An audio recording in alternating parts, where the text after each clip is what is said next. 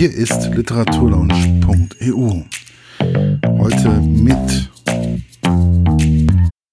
Ja, guten Tag. Ja, hallo Herr Eckert, hier ist Herr Hansen.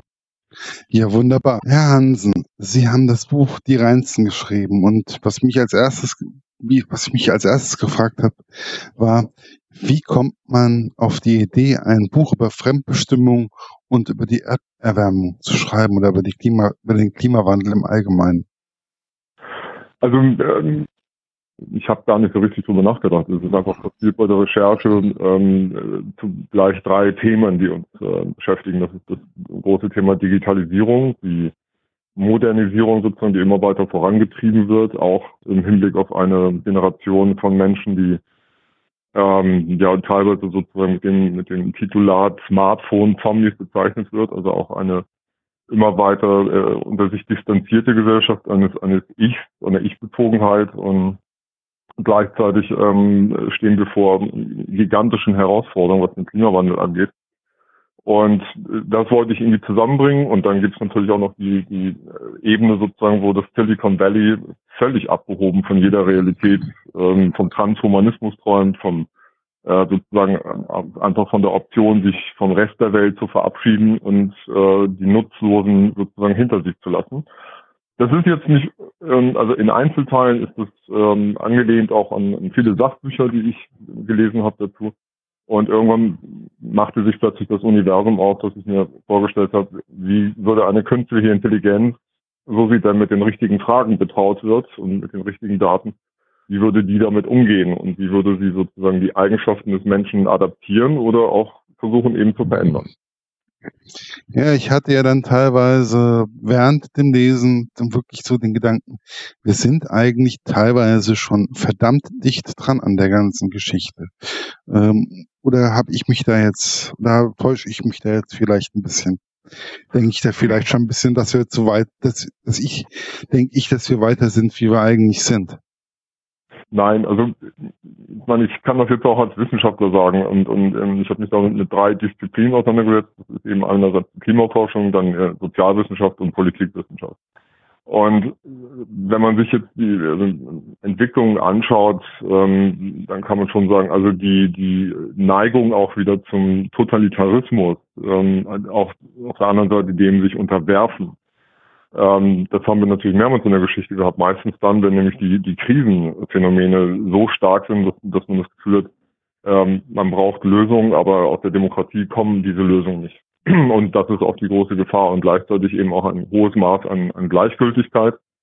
Ähm, erstens gegenüber dem anderen und ähm, dem sozialen Gefüge und ähm, sozusagen jeder schaut, wie er selbst überleben kann und, und das ist auch eine Entwicklung, die man in gewissen Zügen, wenn man sich mal mit einem Noam Chomsky beschäftigt, zum Beispiel äh, jahrzehntelang nachvollziehen kann, dass also die Entmenschlichung durch eine äh, durch diesen Turbokapitalismus eben äh, stattgefunden hat. Und das ist natürlich schwer, ähm, wenn man gleichzeitig aber eine riesige Solidarität braucht, um den Klimawandel zu bewältigen. Weil Klimawandel bewältigen heißt eben ein völlig neues Wirtschaftssystem, heißt auch sich untereinander solidarisieren, nicht auf Politik warten, weil von dort kommen keine Lösungen, weil die ähm, selbst keine haben, weil sie glauben, nur dieses eine Wirtschaftssystem funktioniert. Also ich weiß, dass man, sollten wir sozusagen die Kurve kriegen, wird man in 10, 20 Jahren sagen, dass Milton Friedman, der große Meister dessen, äh, der liberalen Wirtschaftsidee sozusagen eigentlich wahrscheinlich einer der größten Idioten unserer Geschichte war.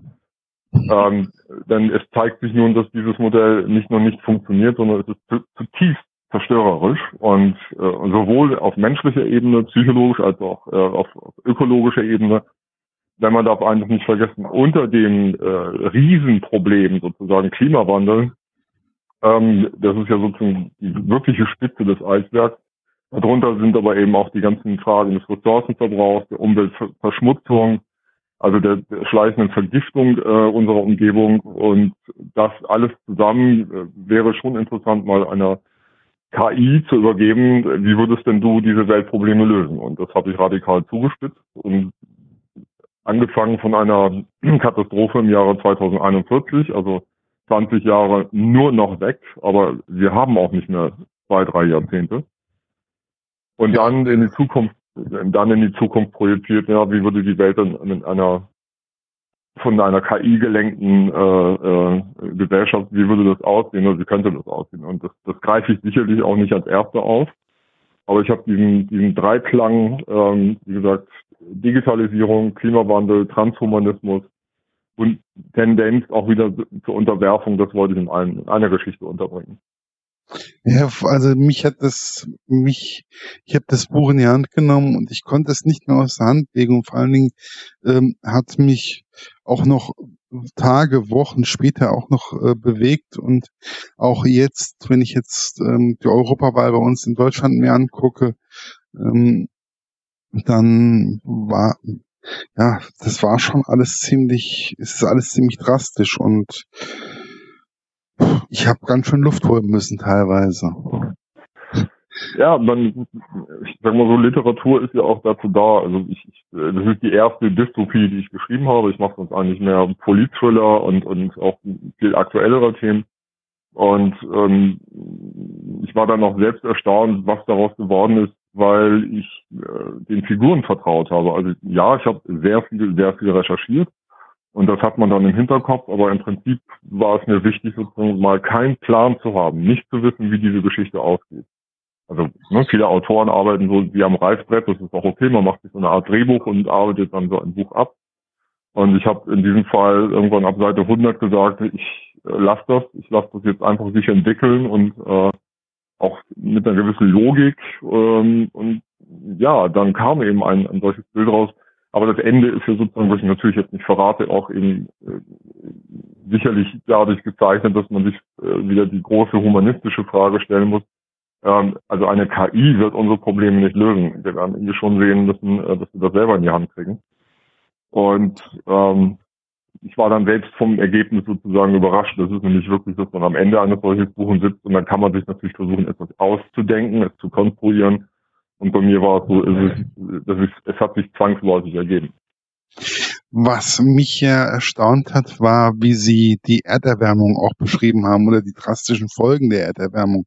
Auch ähm, wie Sie Städte beschrieben haben, also wie London zum Beispiel oder äh, andere Städte ähm, werden ja auch teilweise beschrieben. Wie ist es eigentlich, wenn man so etwas, wenn man, wenn man sowas schreibt? Also für mich als Leser ist es Boah, also ja, äh, schwierig, da dann noch äh, ruhig zu schlafen. Naja, gut, ich mach, mach das jetzt nicht erst seit ein paar Jahren. Ähm, ich sag mal so, also das sind, was ich gemacht habe, sozusagen sind erstmal die wirklichen Prognosen äh, auch zu prüfen und auch zu hinterfragen, ähm, wo stehen wir denn im Jahre 2200, wenn wir dieses 1,5 Grad Ziel verfehlen wo stehen wir, wenn wir das 3-Grad-Ziel verfehlen und, und was viele nicht merken oder wissen, ist, dass, dass wir das 1,5 Grad-Ziel längst verpasst haben. Das, das werden wir auch nicht mehr schaffen. Und das ähm, einerseits faszinierende, natürlich aber auch trauriger ist sozusagen, dass eben diese, was jetzt eintritt, und das kann man nicht auf Jahr genau berechnen, aber die Klimamodelle werden immer besser. Und es ist absehbar, dass also innerhalb der nächsten 10, äh, maximal 15 Jahre bestimmte Kipping Points eintreten und die sind unumkehrbar. Und dann treten immer weitere Prozesse ein bis zur Eskalation. Jetzt muss man dann klimahistorisch auch mal weit zurückgehen, auch wo es den Menschen tatsächlich noch nicht gab, wo sich also solche Klimawandel aber über einen viel längeren Zeitraum entwickelt haben, auch übrigens in beide Richtungen. Und ähm, die waren, wenn ich das jetzt richtig in Erinnerung habe, also zumindest drei der großen Massen aussterben und zwei davon waren wohl, einer war ein Supervulkan oder ein, ein, ähm, eben das Ende der Dinosaurier mit einem vermutlichen Meteoriteneinschlag. Aber man weiß von drei äh, Massenaussterben, die kamen eben durch den Klimawandel. Und ähm, haben am Ende 97 Prozent aller Arten ausgelöscht und dann sozusagen die drei Prozent, die im tief im Wasser bzw. im tiefen Erde überleben konnten, haben dann auch eine neue Evolution hervorgebracht. Wir sind selber das Ergebnis eines anderen Klimawandels. Und das vielleicht ist es sozusagen die philosophische Betrachtung, die mich dann manchmal auch wieder beruhigt, dass ich sage, ähm, dieser Planet hat noch 4,5 Milliarden Jahre schätzungsweise und äh, damit also auch noch viel Zeit, unterschiedlichste Evolutionen hervorzubringen. Und ähm, vielleicht ist es mir mit dieser Vorstellung auch leichter gefallen, das alles zu recherchieren und zu schreiben. Wie kam es eigentlich zu dieser Idee, dass man zwei, eigentlich drei verschiedene Gesellschaften Gesellschaftsform ähm, auf diesem Planeten oder auf unserem Planeten eigentlich hat? Ähm, ich habe sicherlich bin ich auch nicht unbeeinflusst von anderer Literatur und und ähm, ein bisschen die, die die Überlegung war, also wie, wie kann denn, also wie würde eine KI, würde eine, würde es eine sozialistische Gesellschaft sein oder eine Diktatur? Und ähm, wie würden die, die sich nicht anpassen wollen, im wahrsten Sinne, wo, wie würden die leben müssen? Und äh, gibt es noch eine Elite oder nicht? Und, und der Ansatz ist ja, dass es dort eigentlich keine mehr gibt und dann gibt es ja aber die große Entdeckungsreise für die Hauptfigur die dann doch auf ganz andere Zustände stößt. Und äh, das Spannende war bei der Gegenüberstellung einer total scheinbar perfekten ähm, Gesellschaft, die aber entmenschlicht ist. Das äh, ist so ein bisschen dieser typische Hintergrund mit diesem auch Perfektionsanspruch, den wir heute schon haben. Also äh, schon ein bisschen grotesk, wenn ich manchmal sehe, was so an, an Influencer-Szene, diesen ganzen Körperkult, Selbstoptimierung vorantreibt, während unsere Erde anfängt, neben uns zu sterben. Also diese totale Schizophrenie, ähm, das wollte ich auf anderer Ebene sozusagen irgendwie mal plastisch rüberbringen und auch in Frage stellen, eben diese selbstoptimierte Gesellschaft gegenüber einer dann ja doch relativ freien, auch sicherlich mit härteren Umständen lebenden Gesellschaft, die also auch versucht, auf ihre Art mit dem Klimawandel in dieser Zeit klarzukommen, aber sich ein, ein großes Stück an Menschlichkeit bewahrt hat. Und diese Konfrontation dieser beiden äh, Gesellschaften und natürlich dann am Ende auch mit einer verborgenen Elite, das war ein schönes Motiv. Ja, es ist also schon ähm, sehr, sehr spannend auch. Also wie das mehr oder weniger, wie diese Gesellschaften auch miteinander spielen oder sich auch teilweise gegenseitig befruchten, weil ich würde schon sagen, dass sie sich trotzdem, auch wenn sie nicht unbedingt voneinander wissen oder schon voneinander wissen, aber voneinander sich entfernt haben, aber trotzdem befruchten sie sich gegenseitig. Es ist ja im Prinzip, man könnte jetzt, ich will ja nicht die Interpretation vorwegnehmen, sozusagen, aber klar habe ich mir was dabei gedacht. Ähm, aber es war immer die große Frage, ähm, äh, dass Kulturen, andere Kulturen uns einerseits Angst gemacht haben, aber wenn man sich darauf einlässt sozusagen, dass dann auch eine Bereicherung stattfindet. Und das macht uns ja auch aus. Wir sind voller Vorurteile und dann doch, wenn wir mal äh, von diesen Vorurteilen heruntergehen, sozusagen in der Lage, den anderen Menschen als äh, äh, ebenbürtig und vollwertig äh, anzunehmen und auch äh, als jemand, der uns auch bereichern kann. Wie kam es eigentlich zu diesen verschiedenen, Sie haben ja verschiedene Metropolen oder Metropolregionen, die Sie da entwickeln. Wie kam es dazu und warum gerade da, wo Sie, ähm, ja, wo Sie die Metropolen hingestellt haben? Also die waren äh, ausgehend davon, dass also mehr oder weniger von der Äquatorialebene ausgehend der Klimawandel sich so fortsetzen wird, äh, ist es sozusagen eine gewisse Logik, dass äh, man nur noch in den nördlichen, also in, in, in Richtung Polkappen sozusagen eigentlich diese Metropolen aufbauen kann, bis auf eine Ausnahme. Und also auf jeden Fall, und das wird auch so sein, wir werden im Jahre 2000, wenn wir jetzt zum Beispiel jetzt nichts machen würden und auch fürchte, dass es auch schwierig wird, das noch zu verhindern.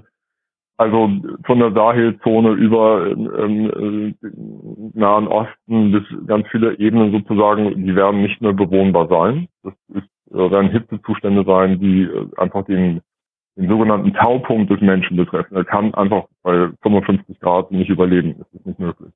Weil nach einer gewissen Zeit, die sagen wir mal einer Stunde sozusagen, kann man nicht mehr so viel schwitzen, um, um Kühlung zu bekommen und dann kollabiert ein Körper. Also wie Sie schon hören, ich habe mich halt sehr viel mit, mit wissenschaftlichen Fakten beschäftigt und, und, und auch wie sozusagen unter Kuppelbauten oder mit welchen Methoden also ein harter Klimawandel bis zu einem gewissen Punkt auch zu bewältigen ist, bis hin zu riesigen Aufforstungsprogrammen. Aber das eben auch dieses Bild sozusagen, ja, wenn das alle sozusagen auf einer Ebene machen, würde es gehen. Wenn ich Ihnen als Wissenschaftler die Wahrheit sagen, wir müssten jetzt anfangen, die Globalisierung, den internationalen Handel einzustellen. Wir müssten zurück auf, äh, und das meine ich jetzt nicht wegen Nationalismus, sondern aber wir müssten zurück auf stationäre Ökonomien, die regional funktionieren, um den Transportverkehr ähm, einzudämmen. Der private Verkehr muss limitiert werden, der Flugzeugverkehr muss verboten werden weitestgehend für private Zwecke und, und ähm, also die, die Lösungen sind da, aber die sind so radikal und wir haben uns so sehr darauf eingerichtet, dass wir in diesem Wohlstand leben wollen, dass wenn wir uns das nicht bewusst machen, äh, dass dieser Lebensstil, der muss sofort verhandelbar sein. Und äh, deswegen ist eine Dystopie auch immer eine Mahnung. Ja, also das ist, ja, es wird ja schon richtig viel gemahnt, auch ähm, was die KI betrifft, also die ganzen künstliche, die künstliche Intelligenz mit, die ja ASCII genannt wird. Mhm. Und dann gibt's ja Eve. Also Eve ist ja eine der Hauptpersonen in dem Buch und sie fängt an, ASCII zu hinterfragen. Ähm, ja, würden, würden Sie es befürworten, wenn wir auch teilweise unser Internet oder unsere Computernutzung teilweise ein bisschen mehr hinterfragen würden? Naja, ähm, ich glaube, wenn man sich anguckt, was ähm, eins die Idee des Internets war und was äh, dann dadurch, dass die Monopolkommissionen nicht mehr funktionieren und die zugelassen haben, dass Giganten wie Google, Facebook etc. entstanden sind oder Amazon, die einfach ähm, ähm, und das bitte jetzt nicht falsch verstehen, ich bin ein absoluter ähm, Fan von Modernisierung, Forschung und Entwicklung. Aber nicht, wenn sie sozusagen in so unkontrollierte Hände gelegt wird, die auch in der Lage sind, ganze Gesellschaften zu zersetzen, ähm, ohne dass das Konsequenzen hat. Und ähm, ich weiß, dass die Politik längst gerne Facebook verschlagen würde, selber aber so viel Angst davor hat, dass dann erst recht die großen Verschwörungstheorien entstehen, sodass man diesen, diesen Wahnsinn einfach weiterlaufen lässt. Er ist aber eben äh, definitiv nicht gut. Und diese, diese Nutzung, das ähm, dahinter steht auch die, dieses Bild, ähm, das sieht man jetzt auch in der Diskussion in Deutschland mit diesem YouTuber, der sich eben mit welchem Recht auch immer, jeder hat das Recht, sich aufzuregen, aber mit welcher Wirkung das hinterlässt, äh, ohne dass die Fakten dessen, was er sagt, hinterfragt werden.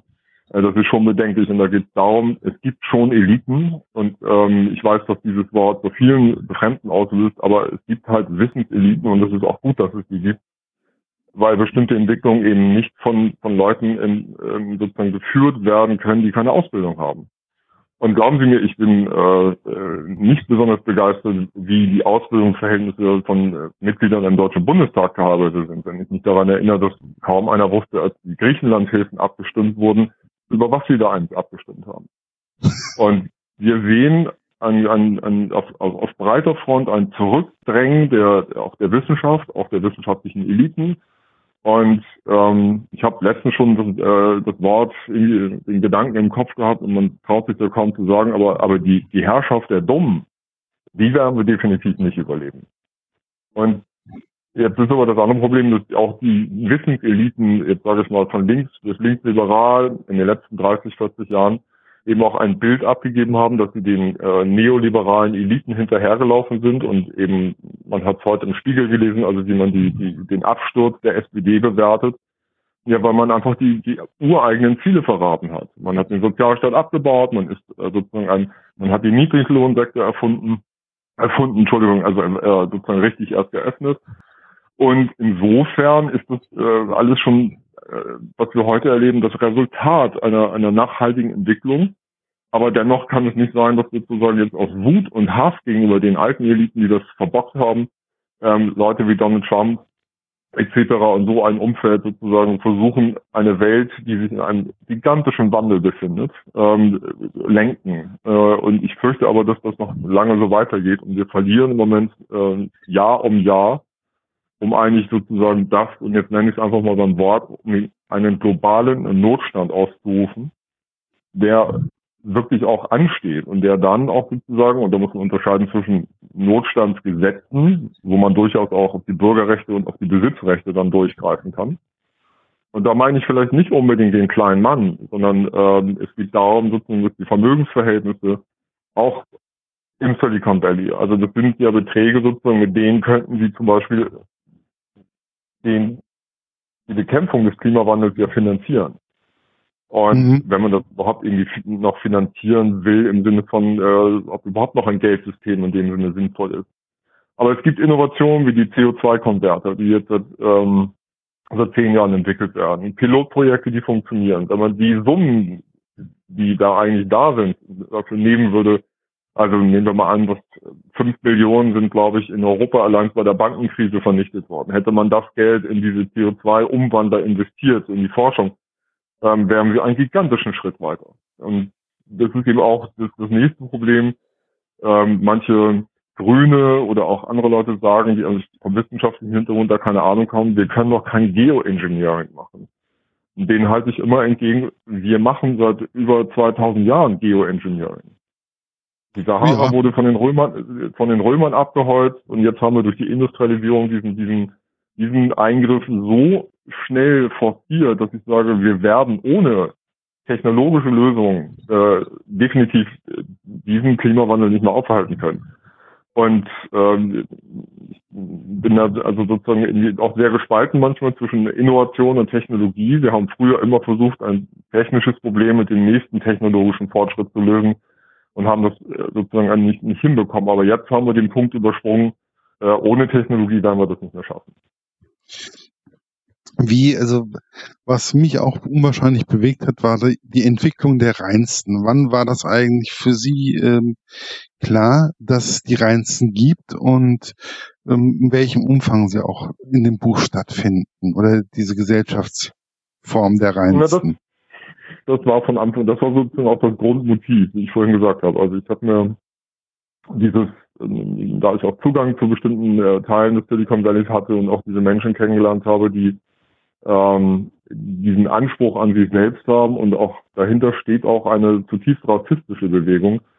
Ähm, in Amerika nennt man sie die NRX-Bewegung, wo Leute äh, sozusagen vom, vom sogenannten Supermenschen träumen, der über Genmanipulation und ähm, etliche andere Methoden sozusagen bis hin zum Transhumanismus sozusagen als äh, höherwertiger Mensch dasteht. Da entwickelt sich also ein, ein ein auch zum Teil faschistoides oder rassistisches Menschenbild, das sich nicht mehr wie früher aus völkischer Zugehörigkeit oder, oder nationaler Zugehörigkeit nährt, sondern ähm, dort geht es um den perfekten Menschen, der im Prinzip die anderen nutzlos hinter sich lassen will und auch eher tendenziell ein feudales System aufbauen will. Dazu gibt es jede Menge Texte, die man auch im Internet gut recherchieren kann. Und ähm, da war plötzlich dieses Wort, die perfekten, die perfekten, okay, dann sind es eben die reinsten. Ja, und das war dann eben auch, äh, ursprünglich sollte das Buch einen anderen Titel haben, aber ähm, am Ende hat sich das dann doch durchgesetzt. Ich frage mich halt einfach, ist es nicht vom Vorteil, wenn der Mensch, wir sind ja nicht perfekt, also wir werden auch nie perfekt sein, glaube ich zumindest nicht, also ich hoffe es zumindest nicht. Ähm, wäre es nicht vom Vorteil, wenn wir einfach das mal ein bisschen akzeptieren würden, dass wir nicht perfekt sind, dass wir vielleicht einen kleinen Bauch haben, dass wir vielleicht was weiß ich was haben. Jeder von uns hat so seine Stärken und seine Schwächen und wir müssen uns ja nicht immer unbedingt optimieren. Wäre es nicht vom Vorteil, wenn wir das mal ein bisschen akzeptieren würden auch? Naja, sicher. Ich, wenn das für den einen oder anderen die Quintessenz ist, wenn er dieses Buch zu Ende gelesen hat, äh, dann steigen wir doch ganz gut aus. Aber das ja, also ich finde es halt einfach nicht so, nicht so unbedingt so wichtig, dass ich jetzt unbedingt der perfekte Mensch bin oder mir vorschreiben lassen müsste, mit welcher Partnerin ich jetzt eigentlich ähm, ja mehr oder weniger Geschlechtsverkehr habe, mit wem ich mich mhm. fortpflanzen darf oder ob ich mich überhaupt fortpflanzen darf. Das sind ja alles solche Fragen, die dann mehr oder weniger die KI ja uns auch vorschreibt bei dem Buch Die Reinsten. Ja. Äh, ja, im Prinzip ist das, haben wir schon so viel gesagt, dass ich jetzt irgendwie sozusagen machen wir hier lieber einen Stopp und verraten wir einfach viel zu viel von dem Buch. Ja, es ist aber einfach, es ist, ähm, aber ich finde es trotzdem, auch wenn wir, wenn wir jetzt vielleicht ein bisschen was verraten, aber es ist trotzdem, ähm, es gibt so viele Punkte, wo ich dann wirklich sage, ich kriege Gänsehaut, weil ich Angst kriege. Oder ähm, es beschäftigt mich so lange, dass ich dann auf einmal nochmal zwei, drei Stunden spazieren gehen muss. Ähm, und das kann ich einfach gar nicht mehr erwähnen, weil mir es einfach jetzt momentan auch nicht mehr präsent ist. Mhm. Aber ich finde, es ist, es hat so viele Punkte, die mich angerufen, die mich angefasst haben, dieses Buch. Ähm, ja, es war für mich eine der ja, Dystopien der letzten Jahre. Und ja. weil es wirklich so viel anspricht, auch was jetzt momentan wieder hier bei uns in Deutschland an, ja, durch Rezo, also durch diesen YouTuber, mehr oder weniger auch genannt worden ist. Aber, oder manchmal, ich, ich fand es ein bisschen mehr spitz. Ich habe mir das Video natürlich auch angesehen von ihm. Ich habe mir dann gesagt, na ja, aber prinzipiell alles schlecht ist ja auch nicht. Aber Nein, wie, ist, ja wie gesagt, wir haben ähm, eine Dystopie dient ja, ähm, also George Orwell hat sein Buch ja auch nicht geschrieben als Anleitung zu dem Faschismus, sondern gegen den Faschismus. Und äh, so wären, ich bin ja nicht der Einzige, Climate Fiction wird halt geschrieben, damit es nicht eintritt. Ähm, das ist Literatur. Also es ist, klar gibt es eine Masse an Unterhaltungsliteratur.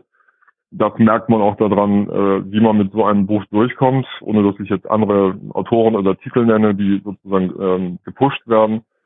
Ähm, aber es ist ein komplexes Buch. Ähm, und das war mir auch bewusst, dass das sozusagen jetzt äh, im Vergleich zu anderen Büchern von mir kein ähm, wahrscheinlich kein, kein, wie sagt man, ein Kassenschlager wird. Man weiß es noch nicht, aber im Grunde genommen war, war mir das auch egal. Ich, ich wollte einfach einmal durchdekliniert eine wirklich bis ins Detail beschriebene Welt zeigen, wie sie 2190 äh, aussehen wird, wenn wir nichts tun.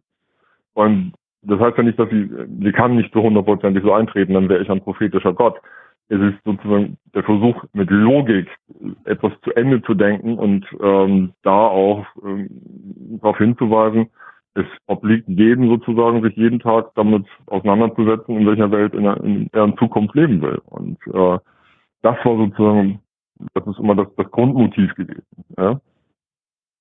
Ja, wobei ich jetzt zum Beispiel, Sie haben ja George Orwell, das war ja 1984, ähm, da finde ich, sind wir schon ziemlich dicht dran. Also das ist äh, das 1984 finde ich schon, wenn ich das ist einer meiner Lieblingsbücher überhaupt und ja, da finde ich, sind wir schon sehr, sehr dicht dran. Und wir werden mehr beobachtet, ja. wie wir, wie uns eigentlich ist, lieb ist. Es ist zielgespalten. Also wir haben ja auch, also noch können wir hier sagen, was wir wollen. Die Gedankenpolizei ist sozusagen aber gar nicht ähm, die ist nicht offensiv, sondern äh, die Leute zensieren sich selber und ähm, vor allen Dingen warten sie auf Lösungen. Und das ist, glaube ich, das, was ich, wenn ich jetzt irgendwie irgendwas unabhängig von dem Buch sagen kann, was ich kritisiere an unserer Gesellschaft, ist diese unglaubliche Trägheit, äh, dieses Warten auf Politik, dieses Warten, dass irgendwer ihnen sagt, wie, wie, wie sie sich verändern soll, damit man den Klimawandel stoppen kann.